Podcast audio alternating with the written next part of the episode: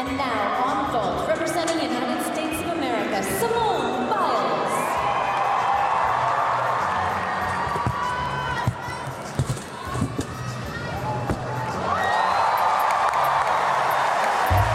Unbelievable. What a job. Americká sportovní gymnastka Simone Bilesová se i na letošních olympijských hrách postarala o senzaci. Tentokrát ale nepokořila žádný rekord ani nepozbírala všechny zlaté medaile, jak je u ní publikum zvyklé. Rozhodla se stáhnout ze závodu družstev a nenastoupila ani do víceboje, ve kterém léta kralovala. Jako důvod uvedla strach o své duševní zdraví. S jak velkým tlakem a stresem musí světoví šampioni bojovat? Co všechno psychologická příprava na tak zásadní závody, jako je olympiáda, obnáší? A mění se postoj veřejnosti i samotných sportovců k otázkám mentálního zdraví? Je pondělí 2. srpna. Tady je Lenka Kabrhelová a Vinohradská 12. Spravodajský podcast Českého rozhlasu. One thing she does is she is just faster. Her arms just rocket. So she's able to just crush it. Without question, Olympic gold medalist in the all around, Simone Biles. Veronika Baláková, sportovní psycholožka a místo předsedkyně Asociace psychologů sportu. Dobrý den. Dobrý den. Když se podíváme na ten příběh sportovní gymnastky Simon Bilesové, který vyvolal po celém světě velkou pozornost, dá se říct, jak výjimečný krok to je z pohledu té sportovkyně vrcholové odstoupit z takhle důležité soutěže opravdu úplně na poslední chvíli? Je to určitě ojedinělá situace, nebo alespoň já jsem o podobné události vlastně neslyšela. Myslím si, že to od ní chtělo opravdu velkou odvahu, obzvláště po vlně kritiky, kterou schytala Naomi Osaková po jejím odstoupení z Roland Garo. A je potřeba si vlastně uvědomit, že sportovci jsou vychováváni nebo vedeni k tomu, že vlastně ani ze zdravotních důvodů často nemůžou ukončit předčasně trénink nebo odstoupit ze soutěže jsou často vedeni k tomu, že se jde vlastně až jako přes hranu nějakých fyzických možností. Tím pádem vlastně také na základě psychických obtíží odstoupit nebo nenastoupit si myslím, že je něco jako nenormálního, nebo aspoň takhle to sportovní prostředí může vnímat. Simone Biles, considered the greatest gymnast in history, has pulled out of the team competition at the Tokyo Olympics after stumbling during her vault routine. She put her sweats on, and at the moment she put her sweats on, we knew that Simone Biles was done for the night. Bilesová ubrala na obtížnosti, dopadla do hlubokého dřepu a za svůj výkon dostala nejnižší známku z celého týmu. Američanka pak na další nářadí nenastoupila a na pozávodní tiskové Nechtěla jsem, aby kvůli mým starostem ztratil náš tým šanci bojovat o olympijskou medaili. Prostě jsem cítila, že musím ze závodu odstoupit. Vím, že to ode mě moc často neslýcháte a většinou jsem ta, která povzbuzuje všechny okolo, ale prostě tak to je a je potřeba to brát vážně.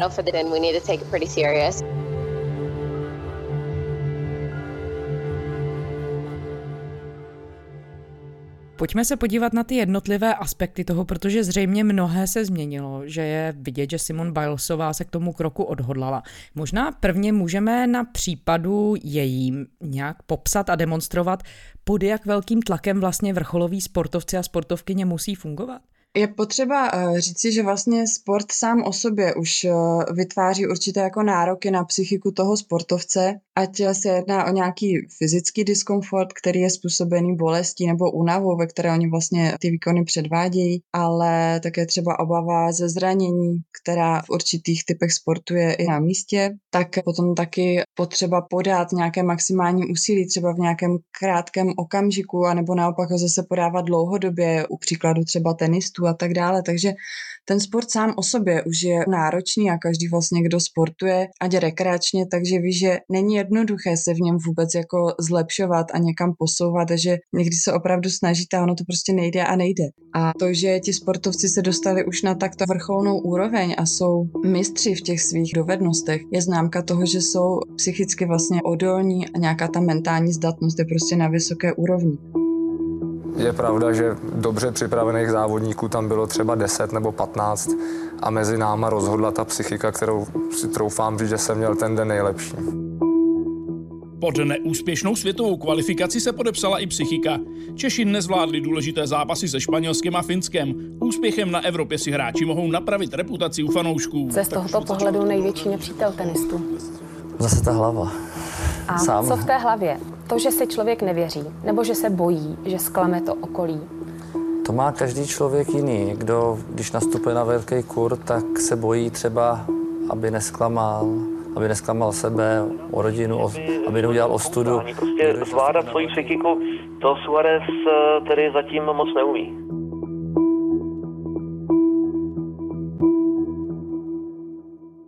Vy se podílíte na psychologické přípravě sportovců a sportovkyň. Můžete tedy popsat, jakým způsobem to funguje? Často slyšíme to, že hlava je důležitá. Říkají to i sami sportovci. Dnes nezafungovala hlava a tím pádem se můj výkon třeba nepodařil tak, jak bych si představoval, představovala. Tak můžete popsat, jakým způsobem tedy vlastně vy z pozice sportovní psycholožky můžete tomu sportovci pomoct? Jaké nástroje mu vlastně dáváte do rukou? Tak jsou to nástroje mentálního tréninku, kdy sportovci se učí mentální dovednosti, to znamená, učí se pracovat se svojí pozorností, kdy a na co se soustředit, učí se pracovat třeba s představou, učí se rozlišit, které myšlenky jsou pro ně užitečné, které naopak nejsou, jak je nějakým způsobem přeformulovat, kdy a jak relaxovat, učí se skoncentrovat se na přítomný moment. To znamená, ten mentální trénink má těch nástrojů hodně. V současné době se k němu ale připojuje často také terapeutické působení, což je ve světě většinou běžné, že sportovní psychologové mají i nějaký psychoterapeutický výcvik, protože sportovec je člověk stejně jako každý jiný a zažívá spoustu událostí událostí a situací i ve svém třeba jako osobním životě a i o tom sportu vlastně, o tom svém výkonu nějakým způsobem přemýšlí a někdy to přemýšlení nebo to, jak na to nahlíží, není úplně jako přiměřené, tím pádem není přínosné pro toho sportovce a my vlastně pomocí i těch terapeutických postupů můžeme toto smýšlení nějakým způsobem poupravovat tak, aby to pro ně bylo přijatelné. A já třeba uvedu příklad, když jste na důležité soutěži, tak je asi normální, že jste určitým způsobem nervózní, protože přece jenom je to něco, čemu jste věnovali spoustu času, energie, často financí. Sportovci opravdu celý svůj život podřizují tomu sportu, takže není to pro ně jenom práce, ale je to celý život. A je teda přirozené, že nějaká nervozita, nějaké emoce se tam objeví. Ale už asi není úplně přiměřené například to, že tři noci předem sportovec nespí, že tři dny předem sportovec nejí, že ta jeho nervozita se natolik vystupňuje, že má třeba opravdu žaludeční jako potíže. To znamená, my se vlastně se sportovci učíme nějakým přiměřeným způsobem zvládnout ty náročné situace, které jednak ten sport sám o sobě nese a které jednak plynou taky, dalo by se říct, jako z povahy toho sportovce, protože každý ten sportovec reaguje nějakým jiným způsobem na ty situace, ve kterých je. A když se vrátím k samotné sportovní gymnastce Simon Bilesové, tak dá se říct, že na ní ten tlak mohl být až enormní. Ona tedy o tom sama mluvila ještě před těmi soutěžemi, že měla pocit, že se to na ní valí, protože je považovaná skutečně za možná nejlepší gymnastku všech dob. Ty její cviky a různé prvky na náčních jsou považované za extrémně třeba až nebezpečné. Mohlo to přispět k tomu, jakým způsobem ona se zachovala? Já jsem četla někde informaci od ní, že už celý je uplynulý rok pracuje na nějaké terapii a na nějaké léčbě, že poslední rok byl pro ní velmi náročný. To, co všechno tam hraje roli, my samozřejmě nevíme, ale já možná bych se na to dívala i trošku v širším kontextu v tom smyslu, že uplynulý rok byl pro všechny velmi náročný vzhledem k pandemii. To znamená, museli jsme se přizpůsobit spoustě novým věcem, museli jsme neustále překonávat překážky v podobě nějaké nejistoty, nevědomosti. Spousta lidí třeba přišlo o své blízké vlivem covidu. To znamená, ten rok sám o sobě byl opravdu jako náročný, pro ty sportovce obzvláště. Ono takhle, když vlastně celý rok se snažíte něco pořád znovu a znovu překonat, překonávat, s něčím se jako vypořádáváte, tak prostě někdy už je toho jednoduše jako moc a někde tu vlastní hranici máte. Takže ano, to očekávání na ní bylo obrovské, stejně tak ale na spoustu jiných sportovců, kteří jsou na olympiádě a vždycky vlastně roli hraje jednak ta situace, širší kontext, ale taky nějaké osobnostní předpoklady toho sportovce a taky jeho nějaká vlastní historie. Japonská tenistka Naomi Osakaová je nejlépe placenou sportovkyní světa. Podle magazínu Forbes si dvojnásobná grandslamová šampionka za uplynulý rok vydělala v přepočtu 938 milionů korun, což je historický ženský rekord. Japonka Naomi Osakaová vyhrála US Open. Ve finále překonala nepříznivý vývoj utkání s běloruskou Viktorií Azarenkovou, kterou porazila 2-1 na set. A point to end it. Naomi Osaka wins her second U.S. Open championship.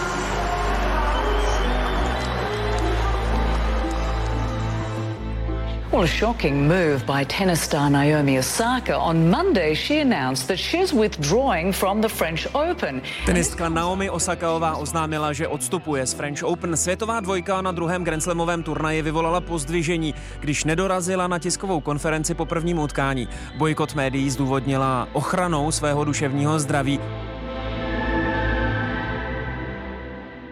No vy už jste zmiňovala, že to není první příklad. Nakousla jste jméno tenistky Naomi Osakové, která také mluvila o svých psychických problémech, odstoupila z turnaje a v posledních měsících tedy jde už o několikátou sportovkyni, která poukázala, když se na to díváme zase perspektivou Simon Bilesové, na obavy o své psychické zdraví. Dá se mluvit o tom, že se mění ta situace, jakým způsobem sami sportovci a sportovkyně to vnímají? Vidíte tam nějaký trend nový v tomhle?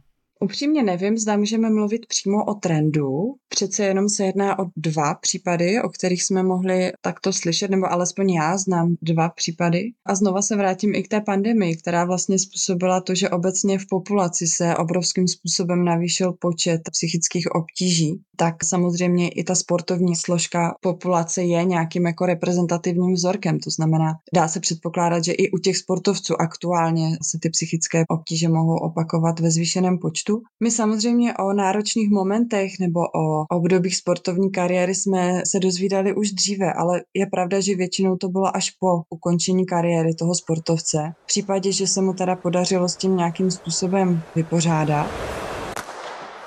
Oh, Jackson got a good one. It's Jackson in the first hurdle. Also going well is Pierce and Jarrett. And it's Jackson going away. Two to go. Jackson takes it. At the time, I was restricting myself to a dangerously small amount of food. I really believed that I had to be as skinny as I possibly could. Například třeba Colin Jackson, což je fenomenální překážkář, popisuje poruchy přímo potravy, se kterými bojoval v průběhu své kariéry, ale mnoho dalších.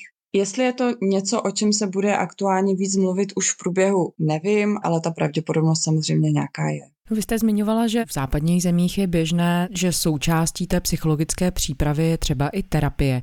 Když byste se tedy podívala na to, kam se posunula ta příprava mentálního tréninku sportovců, dá se říct, kde v tuhle chvíli jsme a jak je třeba v porovnání s těmi zeměmi, které jste zmiňovala, západními zeměmi Česko? Já bych možná se podívala na poslední olympiádu v Riu, kde z naší českou výpravu, pokud já vím, tak byl jeden psycholog a to konkrétně s atletickým svazem. Ti měli sebou svoji paní psycholožku. U jiných zemí ale bývá běžné, že těch psychologů je tam hned několik a nejenom na olympiádě, ale na většině vrcholných akcí, že mají opravdu sebou odborníky, kteří sportovcům v tom místě pomáhají zvládnout všechny ty náročné situace. Takže to si myslím, že je jeden ukazatel, od kterého se můžeme odpíchnout, že u nás to opravdu není ještě tak zvykem věnovat takovou pozornost té psychologické přípravě a podpoře.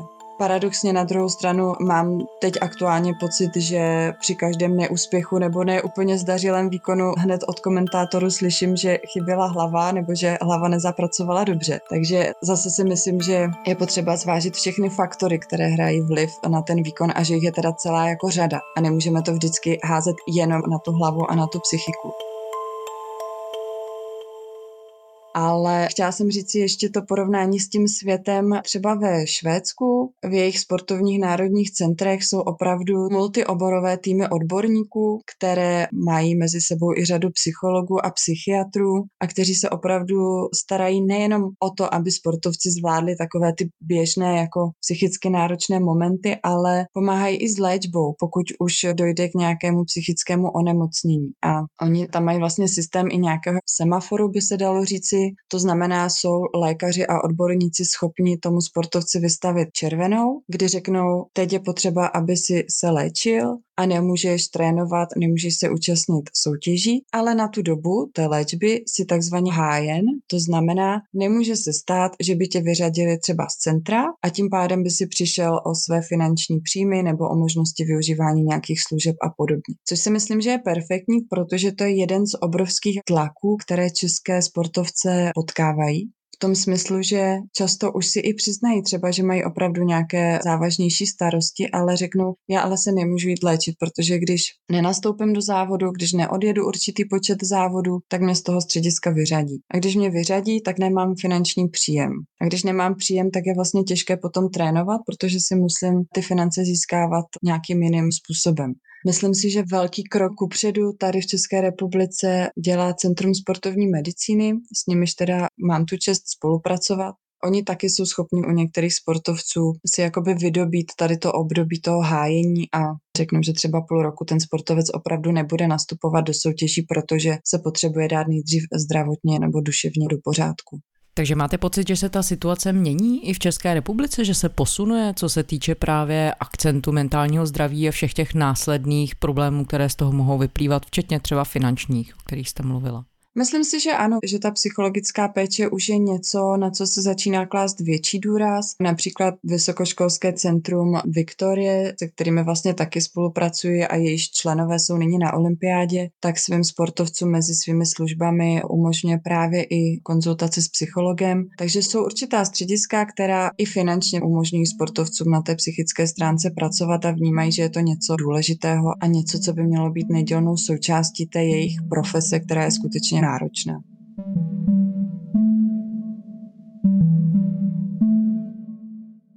No se v posledních letech ve světovém sportu a v posledních měsících se to téma objevilo i v českém sportu. Začalo mluvit také o problému sexuálního obtěžování a zneužívání, kterému sportovkyně čelí. A já se zase vrátím trošku k tomu příběhu Simon Bilesové, protože ta je členkou americké reprezentace, co se týče sportovní gymnastiky, kterou zasáhl v uplynulých letech velký skandál, šlo aféru lékaře gymnastické asociace Larryho Nasara, který zneužil možná až stovky amerických sportovních gymnastek, včetně právě Simon Bilesové, která o tom otevřeně mluvila. Dá se říct, nakolik tenhle problém přispívá k tlaku a teď už asi konkrétně mluvíme o ženách sportovkyních? Přímě nevím, ani si úplně nedokážu představit vlastně v jaké formě by tato skutečnost měla ten tlak na ty ženy sportovkyně vytvářet. Já si myslím, že problém sexuálního obtěžování není otázkou jenom sportovního prostředí, ale známe ho ze světa filmu a v podstatě kdekoliv, kde muži třeba pracují s ženami, tak je to určitě nějakým způsobem riziková záležitost. Takže ano, děje se to ve sportu, ale nutno říci, že se to děje i v jiných prostředích a v jiných kolektivech. Jestli je to něco, co přispívá k většímu tlaku pro ženy sportovkyně, to bych úplně nedokázala takto říci. Mm, a dá se mluvit třeba o tom, jestli pakliže tedy, a teď asi mluvíme hypoteticky samozřejmě, ale pakliže by žena nějakou takovou situací prošla, takže se to může odrazit na jejím psychickém stavu. To asi předpokládám, že ano. Tak samozřejmě to je nějaký traumatizující zážitek, který asi ovlivní každého, kdo něčím takovým projde. A já rozumím tomu, že to je asi separátní oddělená věc nebo problém, na který nahlížet. A sama zmiňujete, že se netýká jenom sportu, ale z druhé strany, když se podíváme na to, jak otevřená svědectví teď třeba už od sportovkyň často přicházejí, co se týče právě problémů sexuálního obtěžování nebo dokonce sexuálního násilí, tak je to z vašeho hlediska důležitým milníkem v tom poznání vůbec celkově těch podmínek, v jakých vrcholoví sportovci musí fungovat? Já si myslím, že ano, protože jsou určitě lidé nebo sportovní diváci, kteří možná mají tendenci vnímat ty sportovce jako nějaké super hrdiny a někoho teda, kdo má nějaké nadpřirozené schopnosti. Zároveň si myslím, že často ta představa o jejich způsobu života je zkreslená a mě třeba teď napadá moment starý pár dnů, kdy naše cyklistka zveřejnila na sociálních sítích záběry z izolační místnosti, kde kvůli té covidové situaci musela musela trávit noc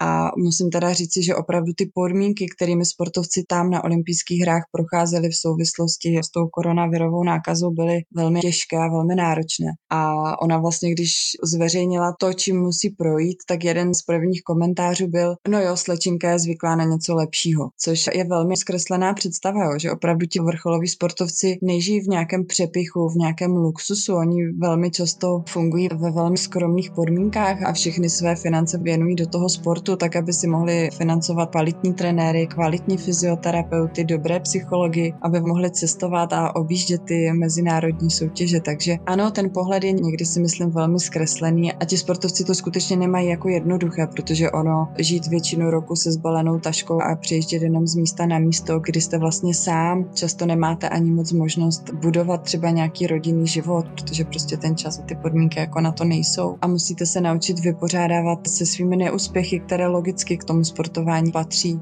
Musíte zvládnout to, že jste někdy zraněný, že nemůžete třeba trénovat a nemůžete plnit ty plány tak, jak máte, tak to není nic jednoduchého a to, co já vždycky říkám, je potřeba si taky uvědomit, že výsledek je něco, co ten sportovec úplně sám nemůže ovlivnit, co nemá stoprocentně pod kontrolou. Hrajou roli samozřejmě soupeři, rozhočí, aktuální zdravotní stav, nějaké povětrnostní podmínky a tak dále a tak dále. A ono vlastně vždycky se snažíme uspět a chceme vyhrát, to je samozřejmé, ale je to něco, co úplně sami nemůžeme kontrolovat. Takže potom se snažíme dosáhnout něco, co, co je velmi obtížné. No.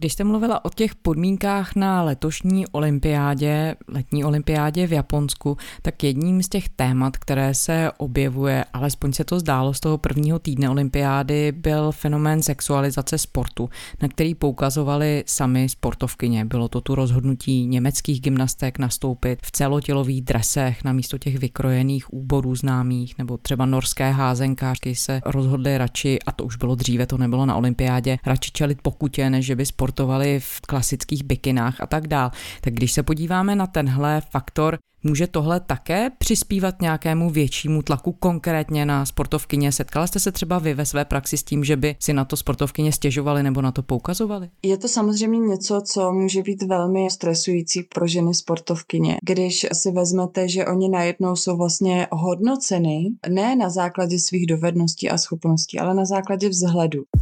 Für viel Aufmerksamkeit vor Ort und in vielen Medien sorgten die deutschen Turnerinnen. Zpěvačka Pink nabídla norskému týmu plážových házenkářek, že za ně zaplatí pokutu ve výši v přepočtu 40 tisíc korun. Tou je potrestala Evropská házenkářská federace za to, že sportovkyně nastoupily na zápas Evropského poháru v kraťasech a ne v upnutých, vyříznutých bikinách, jak mají nařízeno. Podobně se včera zachovaly německé gymnastky na olympiádě v Tokiu, když nastoupily v celotilových dresech. A upřímně, pokud bych chtěla být hodnocena na základě vzhledu, tak asi si vyberu profesi, dejme tomu modelky, kde to nějak se dá předpokládat, ale ne profesi té sportovkyně. A není to tak dávno, kdy jsme třeba na českém beach volejbalovém páru Marketa Neusluková a Barbara Hermanová, když se dali dohromady, tak se najednou objevilo, že už to není Maki a Kiki, ale je to Maki a Špeky, což si myslím, že tehdy pro tu báru muselo být velmi zničující a stresující a vlastně pokaždé, kdy vyjdete jdete na to hřiště v těch bikinách, tak se vám honí hlavou myšlenka, kdo zase co si o mě bude vlastně jako říkat, jo. Že já jako člověk jsem hodnocen na základě toho, jak vypadám a ne toho, co umím, co dělám a jak se třeba chovám. A vím, že v tom beach volejbale i pravidla neumožňují, abyste si vzali dlouhé elastáky a že rozhočí nebo nějaká komise určuje, kdy teprve si můžete vzít ty dlouhé elastáky. I když je třeba už chladno, tak ale dokud ta komise nesvolí, tak vy pořád musíte být v těch bikinách. A to už je otázka nějak nějaké komercionalizace toho sportu, protože pokud jsou ženy v bikinách, tak je to asi divácky atraktivnější, i když asi je taky otázka úhlu pohledu, ale v tu chvíli mám pocit, že je potom na ty sportovce nahlíženo víc jako na nějaké nástroje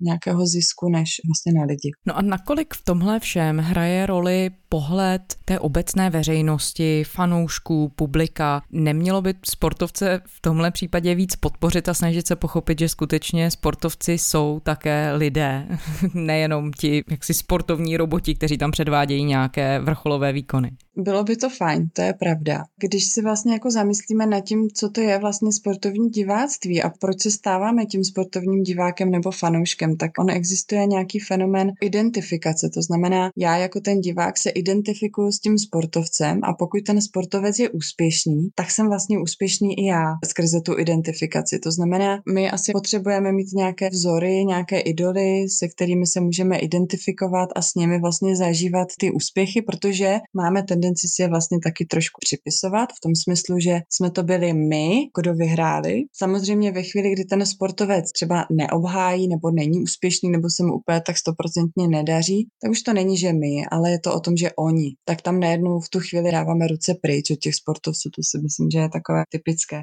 Ještě možná asi v české povaze, jestli to tak můžu nějak zobecnit, když se vlastně objevily ty první případy nákazy na olympiádě, tak vlastně média byly plné takové, troufnu si říci, hry o to, kdo je výnikem, kdo za to může, že se to těm českým sportovcům přihodilo. A mně právě bylo strašně líto, že nikdo nemluví o tom, co to ale pro ty sportovce znamená a co oni tam aktuálně prožívají, protože oni dneska o tom mluví jako o noční můře, opravdu o něčem, co v životě nezažili. To opravdu byly velmi těžké momenty, které oni zažívali. A myslím si, že to je přesně odraz asi naší společnosti, že to je něco, co nás vlastně nezajímá a nezajímáme se o to, jak jim pomoci. Nebo minimálně aspoň se o tom veřejně takto nemluví. A když se podíváte na tu reakci, já se znovu vrátím k té Simon Bilesové, na reakci třeba amerického publika, protože ona sama několik hodin poté, co ohlásila, že se nezúčastní té soutěže, opravdu se na tu její účast čekalo jako na takovou hlavní hvězdu americké reprezentace, která přijela na olympiádu, tak poděkovala publiku za velmi podpůrnou reakci, které se jí dostalo. Dá se na základě toho říct, že při nejmenším třeba tedy ve Spojených státech se možná reakce a chápání vůbec toho publika, sportovců jako komplexních osobností mění? Možná je to taky způsobeno tím, jak vlastně vůbec v Americe je nahlíženo na nějaké psychické obtíže a na spolupráci s psychologem. Trošku jako nadneseně řečeno, kdo nemá psychologa v Americe, jako by nebyl, zjednodušeně řečeno. U nás v České republice pořád ještě je to určité stigma a může to být vnímáno jako ostuda nebo jako selhání, když si řeknu o pomoc tomu psychologovi a já sama mám klienty, kteří, když se bavíme o tom třeba, jestli jejich trenér ví vlastně, že mě navštívili a že spolu budeme pracovat, tak oni říkají, že neví a že to ani trenér nesmí vědět, protože kdyby to věděl, tak by se jim vysmál a, a o to víc by po nich v uvozovkách šlapal, nebo by na ně byl nepříjemný a mohl by se jim vysmívat. Takže myslím si, že to je taky otázka toho právě, jak je spolupráce s psychologem a vůbec ty psychické obtíže vnímáno v té dané zemi.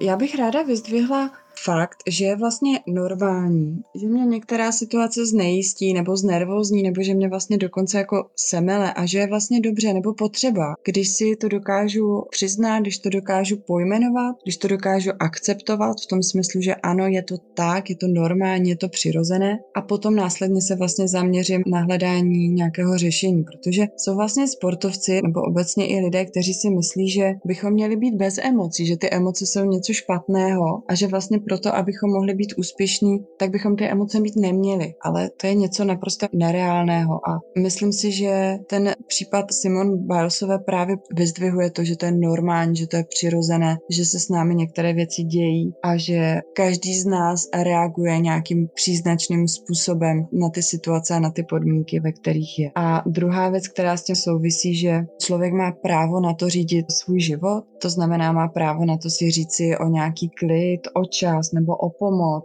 má právo na to si říct o změnu trenéra nebo partnera, protože je to skutečně jeho život, který on má ve svých rukou a měl by mít tu možnost si ho řídit podle toho, jak to zrovna potřebuje a jak to chce mít. A myslím si, že je právě spousta sportovců, kteří pořád mají tak jako zakořeněno, že spoustu věcí jako musí a že jiná cesta není. Takže myslím si, že tato událost právě může i zdůraznit to, že to právo udělat si ten život tak, jak chceme, tak máme vlastně všichni a neměli bychom na to zapomínat. A ještě jedna poznámka. Ty situace v tom sportovním prostředí mohou být velmi psychicky náročné, ale samozřejmě vždycky záleží na povaze člověka a také na jeho zkušenostech a na tom, co má za sebou. A na základě toho všeho potom se vlastně určuje, jakým způsobem se s tou situací vypořádá, zda se na ní adaptuje anebo zda ta situace pro něj bude už natolik náročná, že ji nějakým způsobem nezvládne, nebo bude se chovat nějakým neúplně třeba přijatelným způsobem. Veronika Baláková, sportovní psycholožka a místo předsedkyně Asociace psychologů sportu. Děkujeme za rozhovor. Děkuji, naslyšenou. A to je z pondělní Vinohradské 12 vše. K našim epizodám se můžete kdykoliv vrátit na serveru iRozhlas.cz a také ve všech podcastových aplikacích, včetně aplikace Můj rozhlas, kde najdete všechno rozhlasové audio. Psát nám můžete na adresu vinohradská12 zavináč rozhlas.cz. To byla Lenka Kabrhlová. Těším se zítra.